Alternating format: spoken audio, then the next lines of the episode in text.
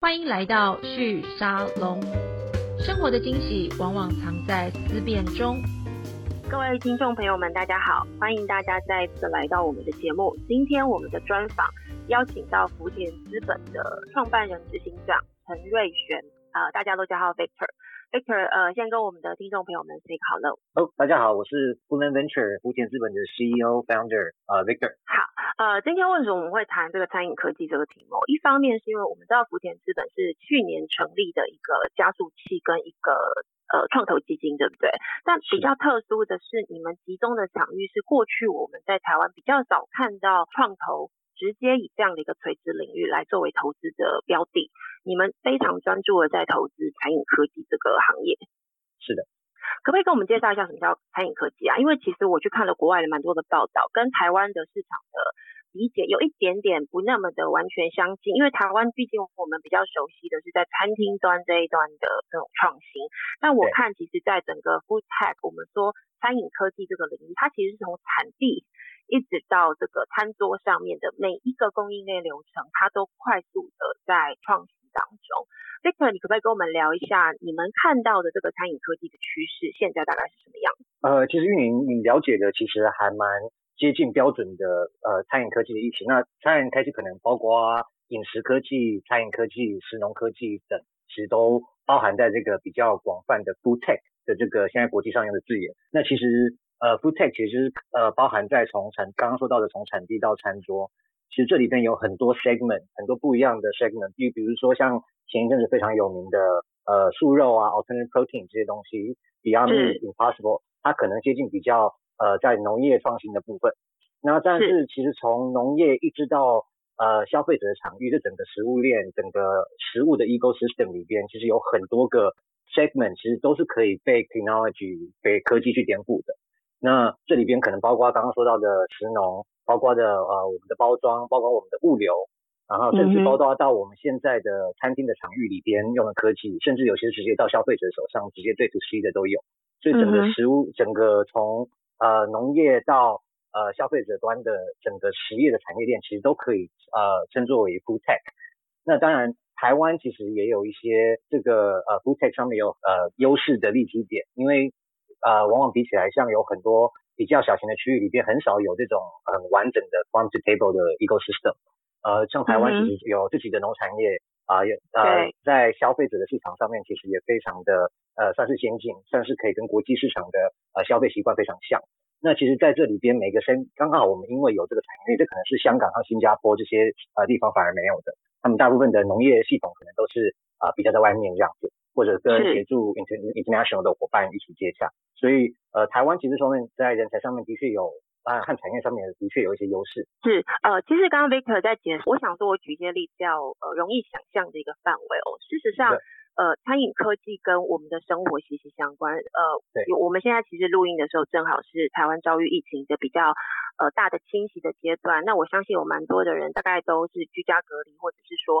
呃在家上班，或者是在家上课的一个状况。那因为大家都待待在家里，所以你吃东西怎么办？这段时间其实外送平台的这个生意非常非常好。那我们在看这个外送平台，事实上就是第一波。这个全球所谓餐饮科技的创新的其中的一个重要领域，对不对？没错，没错。那那可能算是最其中一个最面对消费者端的。那这个也是，是我们也是因为 delivery 这整个起来，也有很多新的商业模式可以来运用。这是这都我们渐渐看看到整个不不只是台湾整个市场，呃，全世界其实都在发生类似的事情。没错，所以事实上很多人都会开玩笑说，这个 COVID-19 这次的疫情，它对我们整个人类社会带来非常大的挑战，而且这是一个全球性的一个流行病。那因为它的传染力非常非常高，所以它就让整个社会的运作跟社交模式完全被切断。但也是因为它切断了，所以它对于整个数位化的要求就变得很高。就是说，过去这几十年来，我们说各个行业都在 AI 化、数位化，好像都有点难以往前进。但是 COVID-19 来了之后，它反而让各行业在这个事情上面加速往前。那刚刚我们为什么会先这个外送行业这样子的一个例子？是因为其实台湾的餐饮业，我们都知道，其实它的产品非常多元，而且台湾人外食的习惯是非常惊人的。那因为外食这个习惯多，所以餐饮业其实也非常的多。我们的餐饮服务业其实在一个商业市场上的占比是非常高的。但是餐饮业自己本身的这个数位化也许没有这么多，大概会知道 iShape 这家公司。那像这样子的这种呃我们说线上 POS 或者网络化这样的 POS 的一个平台的服务，在台湾其实已经推行很多年了。我相信这就是一个台湾在发展一个优势，对不对？因为对台湾来说，事实上这样子的市场，因为它存在，所以我们这种优化创新的机会就会在。是，因因为我们刚好有呃几位不一样的 partner，刚好协助我们，就是呃我有另外一 partner 是 Louis，是直接是他之前也是服务过大概台湾几乎三百前大的品牌，他其实都服务过。那其实这这这些东西是因为刚刚提到的那个整个 COVID 的呃。疫情的状况进来的时候，其实呃某种程度上反而加速了整个产业的前进，跟刚刚玉明所提到的其实非常接近。那呃原早期其实餐饮业其实是算是一个比较传统的行业，比较对呃比较难去做这种 technology 的 adoption。呃，但是但是也是因为这样子，所以我们才找了像我的朋呃我们的 co-founder 呃林顾问 Louis，还有另外 co-founder Agnes，其实都是在餐饮和餐饮科技类有非常深的琢磨的伙伴。然后我们其实看到了一个缺口是在台湾，虽然呃有很多这样科技的崛起，但是它在 on board 的速度其实有点呃没有那么快，也是为什么我们呃设立了福田资本，认为这其实有个利基点是需要去桥这个桥梁的，发现两边的理念是不太一样，但是也。呃，也不能说呃高兴说疫情发生，但是因真的是因为有疫情发生的时候，大家其实有非常大的转变。然后其实不管在上外送数位化这件事情，连用运用科技软体怎么样减少人力，甚至用一些自动化的机器来取代一些人力，其实现在的。呃，餐饮产业更有往科技导向的趋势，而且我们看到整，嗯，你说，可不可以跟我们举一些例子？就是说，呃，这样子的趋势在台湾，你说看到蛮多的餐饮业，他们也越来越愿意去采用呃数位化的一些工具，可不可以举一些例子？比如说，我知道最近大家会常常看到这个呃用机器手背来做呃手摇饮，这可能是最近大家很常看到的一个。那外送是一个，那 POS 机也是一个，可以跟我们多谈谈。OK，那我觉得餐饮，假如是在餐饮就是场域区块的话，其实有几个呃比较大大的区块，还有几个形容词，我可以稍微跟大家稍微解释一下。就是可能有一个是呃最主要这个场域就是 in-store restaurant tech，在餐饮产业里面服务。那这里边可能有有分 software 或 hardware，这里有分软体的部分，还有硬体的部分。那所以这个光 in-store restaurant tech 的时候，其实就已经有很多项目，像刚刚提到的 iShare，然后对呃。也有最近也有新崛起的很多新的服务，像快一点，呃，协助伙伴订餐的，然后甚甚至有一些是帮忙需要排队的店家 inline 这种都是算刷过的软体，那这些都是协助说你只要用运用这个软体，甚至可以减少餐饮业的人力，可以少用一个人，少用一个帮你 booking 的人，少用一个帮你点餐的人，然后。等等的模式，所以这个，而且这些为什么大部分餐饮业在越来越积极做这件事情？因为之前餐饮业这些东西其实都没有数据化，那现在它是大家也慢慢转向一个数据化的产能，然后也用数据来分析自己呃餐饮的经营上面的 strategy。所以在软体上面，其实大部分这部分。那假如是在硬体的部分，我们比较偏是在呃 restaurant automation 和 robotics，就是比较机械化的东西。我们其实看到就有很多像是呃煮拉面机器人。呃，拉面的 vending machine，然后甚至说有一些是可以替代呃 Coke machine 可乐机的一个替代品，它也是可以呃做出上三百种的饮料，可以代替呃之前可能只能出四五种饮料的可乐机，所以呢都是比较像硬硬体的一些科技化。那第三类就是你听到整个 delivery 已经整个起来，然后呃不一样的模式的云端厨房，那光云端厨房里面其实又有好几种模式，然后都都慢慢正在产生，所以光。呃，在比较消费者呃，在餐饮业的那个场域端的时候，其实就已经有非常多科技上面可以投入、可以琢磨一些非常有潜力的地方。你你你刚刚提到云端厨房，这个很难想象，它大概是怎么运作的？OK，这个可能要，因为这光这个可能就要另外。呃，开开另外一个议题 来解释一下，是对对，因为云端厨房，我们呃比较简易的说，就是 focus 在网络外送的餐饮业。那很多云端厨房其实有也有分几种不一样，有些人是在做这个呃云端厨房的，一厨房的租借，现在我们说的是 KaaS Kitchen as a Service 这样。Yeah，嗯。然后所以它就是比较简单，有点像 WeWork style，我就租给你厨房，但里面很多东西帮你包办，这是一种模式。然后另外一种可能是呃，你给我你的 recipe，我就可以帮你代工，但直接在网络上面卖。这也是另外一种呃 OEM 代工的模式。然后也也有另外一种是直接在网络上做呃比较 focus 在网络的品牌，我们叫做 virtual restaurant brand，呃虚拟的餐饮品牌。那这些东西其实都属属于云端厨房这个部分，而且啊但是比较呃广义的来讲，就是所有比较 focus 在网络外送的呃厨房，其实我们都可以比较广义的称作他们对云端厨房。那他们的形态可能不太一样，有些做的很很看不到啊，有些是故意光明正大的，那其实都有不一样的模式。就是说，有些是幕后制作，有些是呃自己直接从这个市场上面跳出来去做自己的品牌。不过，光是你刚刚在解释呃云端厨房这样的一个服务，就可以感觉到这个行业的确它的创新的发展的面向。跟做法已经超出我们过去对于呃餐饮服务的一个想象，其实蛮多的。特别是像你刚刚讲到这个云端厨房的，有一种类型是大家就有人去把一个地方它弄成一个厨房，然后租借给这些在卖餐饮食物的这些呃也是创业者来使用，这就是一个全新的营运模式。但不过你刚刚举的这些例子哦，我倒是想到，其实这里面每一个面向，我似乎都听到台湾的优势。一个是呃我们刚刚已经有提过，台湾的餐饮市场非常。的蓬勃，呃，做餐饮业的人很多，而且这部分的餐饮的食物的创新也是非常快速的。那另外一面是过去我们比较少呃去思考的，比较是台湾的机械产业其实也非常厉害。那我们再看这个食品加工啊，当它跳到我们说这个餐饮科技的这个创新的过程里面，它有一些新的可能性会发生的。例如你刚刚谈到的这种现场制作饮料的这样子的机器手背或是机器人，它的模式其实就是把这个食品加工厂的这个线上的产制流程，其实搬到店里头去了。消消费者会直接在这个销售现场、这个餐饮的现场看到这个机器人或者是这样的机器产线，直接帮我们产制我们的食物。但是可能顺到一提，就是那个是呃，我们现在可以看到一个趋势，说通常有很多那个机器手臂的，通常的那个 efficiency 不是很高，就是通常我们反而会呃偏向说有没有把这个产线已经模组化，做在一个一定的机械里边。这个通常在量化的过程中的比较优势的做法，就是我我觉得你刚刚举这个例子是蛮有趣的，因为你提到就是说它有个规模化跟量化的一个现象。因为事实上我在呃一些场域看到，其实台湾已经有蛮多的新创团队，他们选择的创呃新创题目就是我们刚刚在讲的这个机械化的呃餐厅的产制流程，不管今天它机器人它在做的是饮料，或是他在做的是拉面，但因为有越来越多人投投入在这里面，我们也看到它。它有一点点似乎呃独特性是不足的。那你们作为一个这样子的福田资本，作为一个创投的业者，你们要去挑选这个投资的团队团队的过程当中，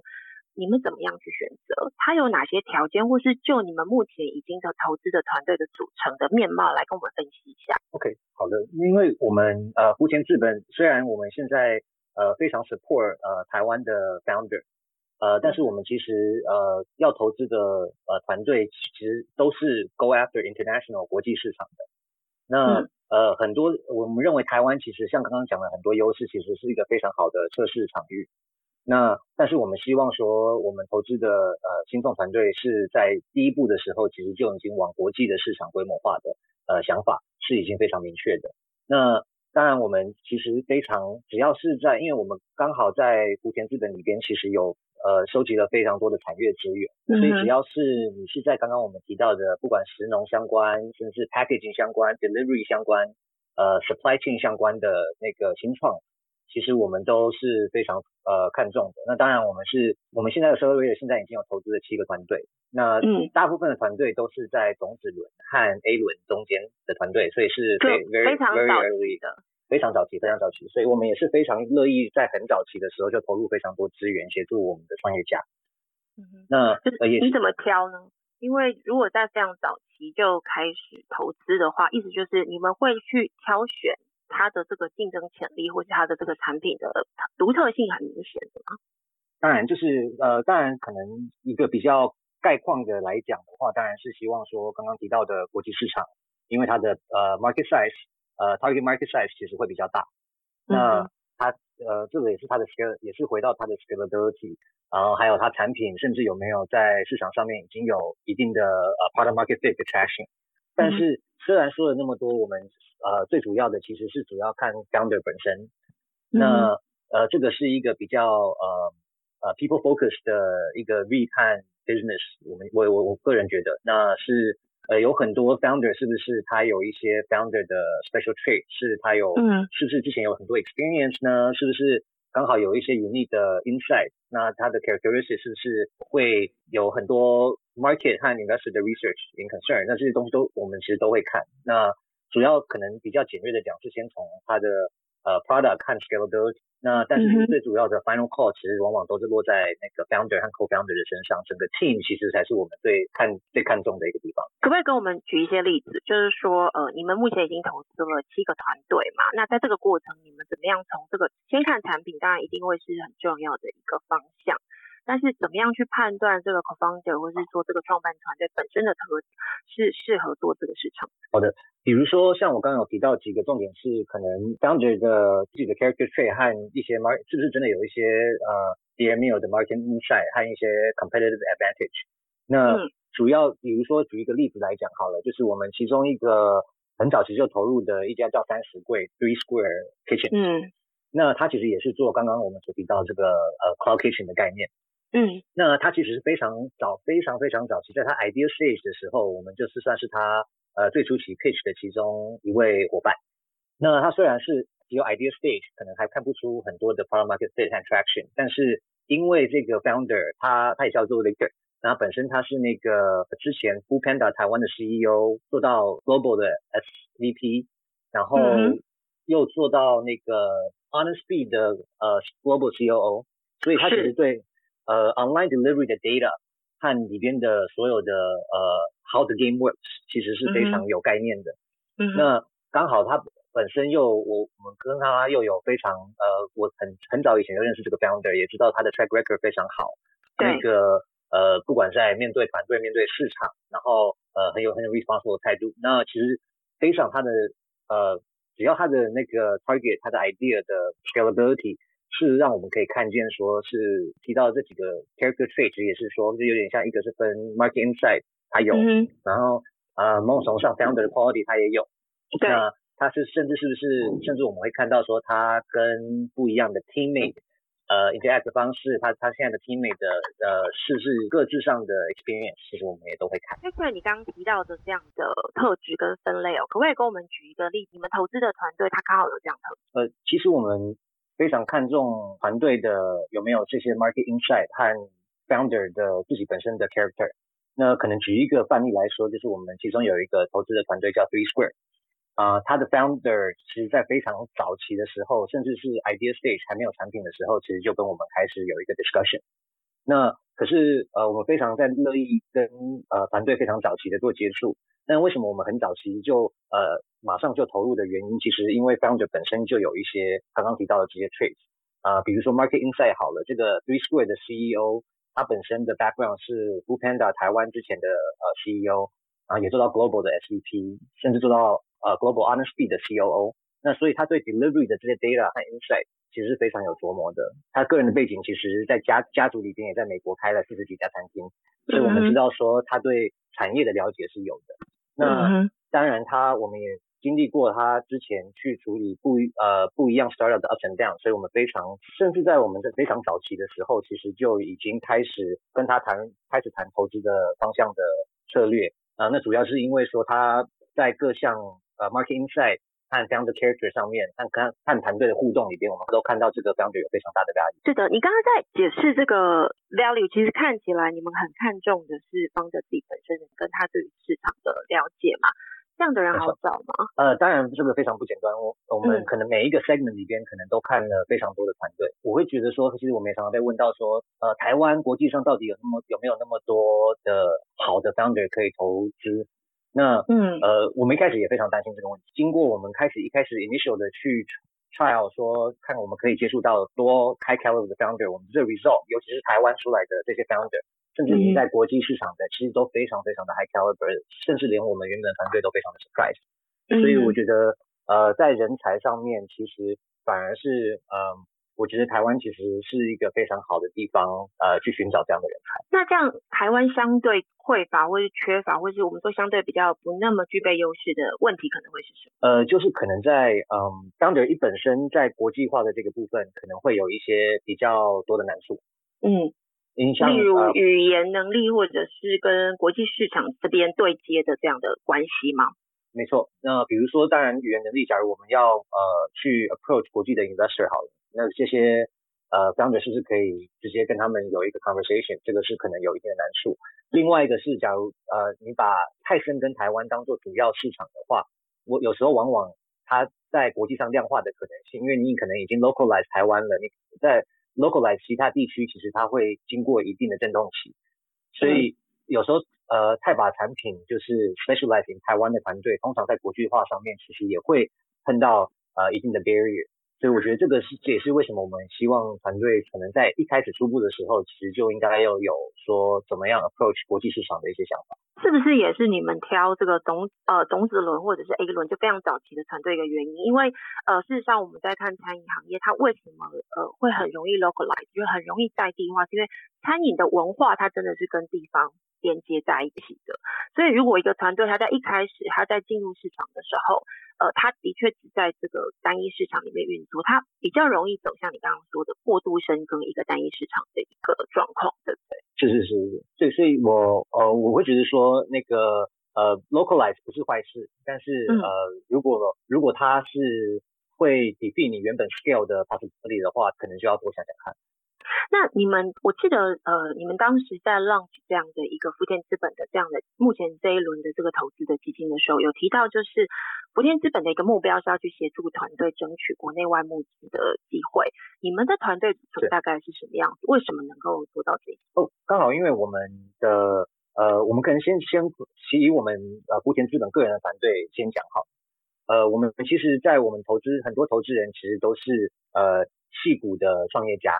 然后或者各国各国不一样的创业家，像呃我自己本身其实也在新加坡创业过，然后我的 partner Agnes 其实也在呃不一样的 continent 有创业过。那其实我们就甚至我们的投资人有很多都是呃有 multiple serial entrepreneur 的 experience。那他们其实都是呃我们最早期的其实投资投资人的组成。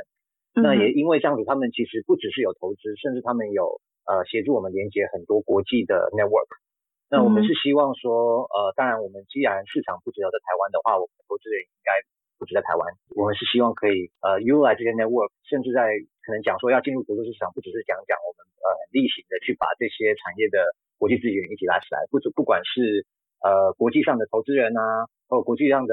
呃 industry partner，其实都是我们福建资人非常深根的其中一部分。你们目前的这个资金规模大概是多大？我们现在资金是啊五百万美金在 initial 的第一个 fund 里边，然后是一一亿五千万台币。那我们现在投资的呃每个团队金额大概在五万块到二十五万块美金，就是一百五十万到七百五十万台币。在这个赛所有，对，嗯哼，在定位上面，我想你们除了投资之外，也会提出类似像加速器辅导这样的角色的，对，因为你刚刚有提到，就是你们希望能够投资的团队，透过你们的这样的一个资源，呃，让他们很早就可以直接以全球市场的方式来看待跟发展，对，是，那你们会提供像办公室或者是一些课程等等这样子的服务吗？或者是比较是呃一对一的辅导？嗯，应该说我们的 methodology 其实跟啊，当然我我不太呃不太喜欢用纯粹辅导呃这这个字眼，我可能会比较希望是跟呃这些 entrepreneur 和这些 startup 一起 co work，甚至有点像是一个 co founder 的角色一起进去投入。那其实我们刚好我们的那个 founder 的背景关系，我们也是我们的其中一个 value proposition 给我们的 startup，呃，因为我们其实某种程度上提供的最除了投资以外，最着重的 service 就是我们让跟产业连接非常的迅速。嗯，呃不，因为刚好这些不管是从地到产业这边到餐桌这边，其实呃里边的每个 segment 里边的很多的那个 customer，其实都是餐饮的上下游伙伴。那这方面其实我们的呃 connection 非常多，所以我们也希望说，呃如果可以来加入我们的伙伙伴，其实不用透过那种靠一层一层去 pitch。餐厅这样子，反而是可以透过我们，我们可以一次就帮帮给帮帮他们把他们的产品一次就介绍给整个餐饮产业这样。所以你们在投资过程里面非常早期，呃，就是也是透过这个方式，呃，获得一定程度的公司的股份占比，因为这样看起来其实是有更像 partner 的一个角色，对我们是希望，当然我们不啊，我们在投资上面不会一定要求一个特别大的呃的比例，但是我们的执行方式其实，因为我们当然是非常早期，是希望赶快协助这些呃伙伴赶快进入市场，然后赶快进入下一阶段的目标。这其实是我们最主要的。你们是去年成立的嘛？所以接下来两一两年左右，呃，福田资本在规划上面大概会有哪些计划，会让这个市场慢慢的感受？其实我们在呃，我们每一年其实都会呃持续的呃有 rolling basis 的呃去 approach 不一样的 startup，但是我们一年会有两届的那个 demo day，所以我们也会跟大家公告在呃，当然这今年疫情的关系，我们稍微有转换一下模式，变成线上的，然后每年会有两次都是。呃，我们 demo day 会公告在网络上面，然后跟大家一起分享说我们这些新创的成绩，然后甚至吸引更多的投资人加入他们。这样。不过 n i k 我对您自己本人的这个经验也蛮好奇的，因为我我知道你之前在新加坡创业嘛，那回来台湾这边，呃，会为什么会选择呃以一个创投的一个角色来推动这样子的工作？你的创新为什么不是自己在再一次创业成立公司，而是跟别人一起创业？哦，其实非常呃，我认为这个 VC 也算是一某种程度上的创业，虽然角度不太不太一样。是，对，但是我一直以来就是呃，之前都是在比较多科技公司，那自己也开了几几间公司，然后有些在国外，有些在台湾。那那个一直以来就是比较在新创和科技这个部分，可是那个时候回来台湾的时候，其实就呃非常执着的希望找到台湾一个下下一步可以国际化的产业。嗯哼。那其实，在后期，大家可能比较认识我在线上部分，呃，可能会知道说我有创立一个叫 Non Magazine 的线上呃媒体，是，然后也有也有做一个 Comania，就是一个餐饮产业一个蛮浩大的一个社社群这样子。嗯那做这个其实都是为了要呃让呃我们很快的了解整个餐饮产业有没有机会做到创投这个部分，然后很快的去了解这个产业。所以那个时候回到台湾的时候就呃。先以这样子的方式去了解产业，然后也也一直在观察说，呃，什么时候是适合做这个呃投资的下一步。那很高兴的就是在去年的时候，其实也可能因因为疫情有整个呃把整件事情加速以后，我们就呃事不宜迟的就把呃我们的另外两个共同伙伴一起抓进来，然后创立福田资本。也就是说，其实你是长期的呃要深耕在这样子的一个领域里面，对不对？对对对，因为我觉得其实你要 build 一个呃 ecosystem，其实它很难就是一步到位。那通常通常常常就是你整个 industry 里边，它可能需要有呃 awareness，需要有一些资讯的推广，让大家知道这件事情。嗯。然后要有 community，然后也有投资来促进它，这整个 ecosystem 才算是完完整，它才会有可能是持续的成长。但是呃也会有一点缺一不可的感觉了，所以我们也是寻渐济世。虽然这个的呃餐饮科技创投的项目很早就开始想了。但是我们呃也有透过一定的时间去了解整个产业。所以，我我觉得你这样子的经历跟呃台湾的新创圈或者关心台湾新创环境发展的朋友们很熟悉的另外一个 AppWorks 的路径其实有一点类似。我们都知道 Jamie 林之前他在最开始的时候是先用这个 Mr. Jamie 他的部落没错没错完全就是一样，对不对？跟这个市场聊。他怎么看看新创跟台湾的机会是什么？那后来从呃美国这边回台湾之后，也是逐步的透过这样的连接的关系，把网络的关系跟机会创造出来之后，后来成立了 AppWorks 的这样的一个加速器，然后也成立了好几期的投资的基金哦。这个路径真的跟你刚刚讲的，我我马上想到是完全一模一样的路径，所以它。其实是你你在想的时候是用 ecosystem 的这个路径来在思考。其实其实没有错。那那个 Jimmy 也也是呃我们大前辈，也是给我们非常多的启发了。那某种程度上，这个是不是有效仿他？其实某种程度上是非常非常接近的。那是那个 Jimmy 本身其实也是我们的其中一个主要的投资人。哦，这样子，所以其实他也蛮看好餐饮科技这个市场。没错没错，因为呃 Jimmy 这边其实也有非常谢谢 Jimmy，就是那个推动整个餐饮创投的这这个不一样的地方。那呃，可能回到说为什么会那个那么 specific 在其中一个 segment，因为其实我们有时候呃创投真的蛮辛苦的，他需要去了解很多个产业。那有没有一个 industry specific 很了解这个 industry 的人特别来帮助的话，其实，在就连在创投业其实也是有这样子的需求。所以我们也看说之后可能会有更多像我们这种 industry 或 segment specific 的创投出现。所以其实就是一个创投行业的专业化，我觉得这对台湾其实是蛮好的一个鼓励哦。就是呃，台湾新创的发展，大家都一直觉得环境的条件没有这么的好。那对于创投，其实也蛮期待，就是说创投行业本身也有一些变化。我觉得福田资本今天分享的这样的一个投资方向，呃，对呃关心台湾新创或者是关心台湾的创新的朋友们，会是一个蛮大的鼓舞。特别是餐饮行业，其实也是台湾的一个优势所在。那呃，刚刚 Victor 谈的蛮多，比较是属于福建资本本身对于市场的看法，跟台湾的机会哦。不过其实像呃，今天还有些时间，我也想要进一步再请教 Victor，跟我们关呃分享一下全球趋势的一个变化。呃，我手上有一个数字是在看呃，二零二零年这个 COVID-19 整个影响美国市场之后。美国市场对于这个农业食品科技哦，他们是把这整个产业链直接综合起来去看。他说，二零二零年的时候，美国的这个 startup，特别是针对在农业科技这个的，他们筹集了大概两百六十亿美元的资金哦。相对于前一年，大概成长了百分之十五。那相较于二零一九年，它又成长了大概百分之三十左右。也就是说，越是在这个疫情的期间，事实上，呃，投资市场对于这个领域的呃市场是更看好的。瑞克，你怎么看全球接下来在这整个餐饮科技相关市场的发展？OK，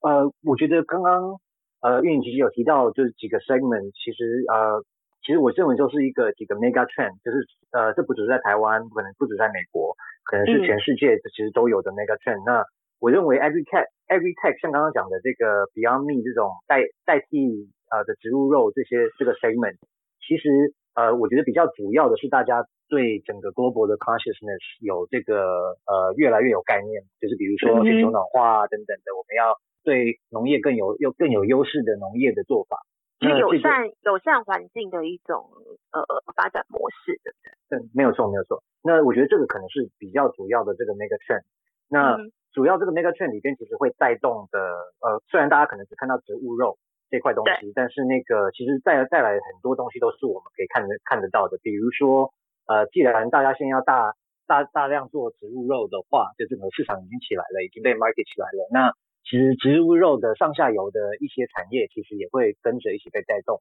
呃，比如说，呃，我们其实就有一个，也是 investment portfolio 里边，它是专门做那个种植，呃，种种植物的一些 cropping 的 tracking，它专门做这些 tracking 的 data。那你假如你要做很多植物肉的话，你要一定要有很多那个呃，人家说比较 GMO genetically modified 的一些东西。那你如果要做，如果要不做，又要做植物肉，又要做不呃不是 G non GMO 的话，你可能就要在 tracking 上面做得非常好，你要 manage 你的 crop 非常好，然后你才可以有统一的产品可以做出做出这些植植物肉。所以往上层一看的话，所有的农业科技、农业的 tracking、农业的 sensor 这些东西，其实也是因为一个 mega trend 带起来的。那是，其实所以是这个可能是一个主要的，大家可以看到，通常有一个 mega trend 起来，它的周边其实都会起来。那我可能给另外一个呃范例，好的，刚刚我们有提到的那个网络外送，好了，所以 delivery 这件事情，它其实就带动了整个刚刚说的 cloud kitchen 啊，甚至有不一样模式的 delivery 外送的机制。那这里边其实也有很很有可能是那个不一样，呃，在这个 ecosystem 的 mega trend 里边，有可能甚至呃会。变得一个非常大的公司，有可能会从这里边浮起的都有可能，所以我会认为说，其实 global trend 跟我们的 local trend 其实都有些可以参照的地方，但是其实有时候我们在看看这些 trend 的时候，不是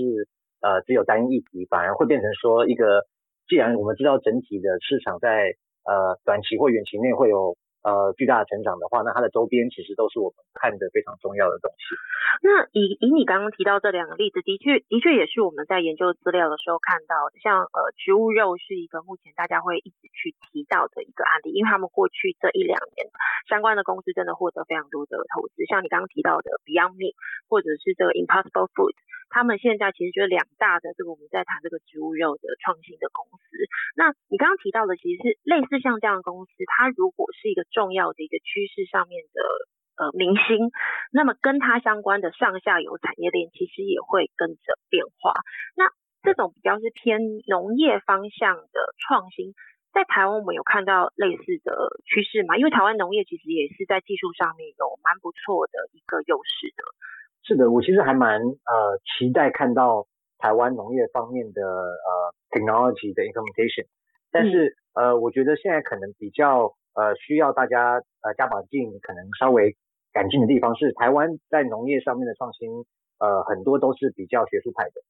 那就是说在学校里面比较多的，对对对，当然是呃是不是有一些产品可以马上在台湾是有呃一些可以测试的 initial 的 market 的呃市场的东西？那我觉得那样子可能会比较呃是以一个呃创新公司应该有的呃比较不会是在学术派上面的那个呃指导，会比较像是实做下去去确定是有没有这样的市场。那我认为台湾其实是一个好的地方可以去做这件事情，但现在看相较起来看到。呃，稍微比较少，但是我们也是非常积极的在看。这个比较少的可能的因素可能是什么？因为我知道其实台湾有非常多的农学院，台湾的农业其实在非常早期是政府投资非常多的呃资源在这边培育人才，所以我们会看到在学术圈里面很多的老师他们在做的研究其实都是非常前沿的，但是它的这个产业化似乎发展的速度并没有这么的快。Victor，你认为它中间缺了什么？OK，这个就是那个。呃，我们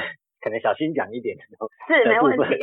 对，就是那个，其实，在台湾的部分，我认为其实台湾有非常多的潜力，而且有台湾有非常多 idea。但是，呃，我认为在尤其在在新创这个部分，不能够完全，当然是我们可以借用新呃政府的一些呃补助啊，让我们赶快可以进呃有一些多的预算去执行我们要做的事情。可是，呃，我觉得比较多现在看到的专案。它有关，尤其有关农业的，是会比较纯粹靠政府补助的方式，而没有把它直接进入，不不是以直接进入市场的呃当做前提。那我认为就是说，它它商业模式的程度是不够的。对，其实我会认为说，呃，如果太依赖单一方的话，可能会反而在呃你一开始必须要很专注在到底是什么 business model 的时候，反而会没有那么有那么多的那个需要强求你去做。是，那如如果我以还是以植物肉的这个呃面向来作为一个举例哦，以植物肉来说，因为我我顺便跟这个听众朋友稍微解释一下，植物肉不是我们熟悉的素肉，不是这个意思，它是吃起来真的是肉的口感，甚至它做出来的这个产品，有些比如说它如果做的就是植物牛排，你在。呃，切开它的时候，你甚至会看到一些血水流出来哦。那它是透过实验室的一些技术去萃取植物里面的某些元素，让它的这个生产出来的产品的口感是近乎于真的肉的。那植物肉这个东西在美国呃有这么大的受到欢迎，刚刚其实 Victor 也提到了，跟整个全球市场对于整个呃友善地球的这样子的趋势的。呃，期待值是相关的。但植物肉这个技术，我们看到在美国其实很多地方都已经可以买到植物肉，但在台湾，我我们的食品加工技术是有能力做这个事情的吗？或者是跟这个植物肉，我们看到一个台湾在它的上下游供应链上面有没有什么可能的角色？呃，我觉得其实呃，当然那个植物肉，谢谢谢谢那个玉女提把植物肉和那个素肉呃分开。来厘清这样子，那主要是台湾其实有很多素肉的这个 operation 的伙伴的东西，但植物肉比较像是呃你还要做一些 bio 呃 biochem 相关的东西呃去设计它。那我认为其实台湾其实是有这样子的呃公司，然后有这样可能性，甚至我们有看到有在尝试做这样子的呃主要的呃类似这样子相应的公司，可是。我认为植物肉肉比较呃之前比较呃难推广的地方，是因为那个植物肉像我们看到，虽然呃 Beyond Meat 和 Impossible Food 他们其实感觉好像呃炒得沸沸扬扬的这样子，可是他们其实发了非常非常非常多的 marketing budget。嗯哼，那就行销费用要投很高的。对，因为他的他要去教育市场，虽然教育市场呃现在看起来是教育市场的那个已经有一定的成效了。但是他们其实也花了非常非常，他们 raise 的 budget 其实很多部分其实都是来做在 marketing 上面。嗯哼。那那我觉得植物肉这个市场的那个呃 R&D 那个东西，我觉得都是有人才可以做的。但是进入市场这个东西要推动的方式和怎么样进入市场，我觉得其实反而会是一个比较大的难题的。特别是在 marketing 的部分，也是台湾呃这样的一个市场的规模，我们也许适合做一些早期的这个实验，就是说他在做这个 prototype 的期间，我们怎么样去验证他说是不是适合这个市场的。但当他要推到呃，特别是刚刚 Victor 其实蛮蛮常提到的，就是如果我们是以全球市场为目标来思考的时候，来自于台湾的这创新的能量，怎么样在这个过程里面加入了适合自己的位置，这个是还需要时间去发展的。对，没错。嗯哼，那另外一个是你刚刚有提到哦，就是农业的部分，其实 sensor，特别是在这个农场里面、农田里面去部建一些 sensor 去做一些 tracking 的这样子的需求，未来的市场我相信会越来越高。但事实上做 sensor 也是台湾在技术上的一个可能的强项，对不对？这一段的未来的发展，你们有看到一些什么可能的机会吗？呃，我觉得其实台湾就是呃，刚可能稍微 recap。回去刚刚最 original 讲的东西，就是那个在产产应该说有两个 segment，可能不止农业，就是有整个产地到餐桌的 segment 是完整。另外一个是它 IOT 和所有 hardware 的 supply chain 也是完整。对。所以呃，不管是农业的 sensor，然后或者是在每个阶段里边的 tracking 的 sensor，其实我觉得其实不只是农业，其实都是非常有使用、非常有可以琢磨的地方啊。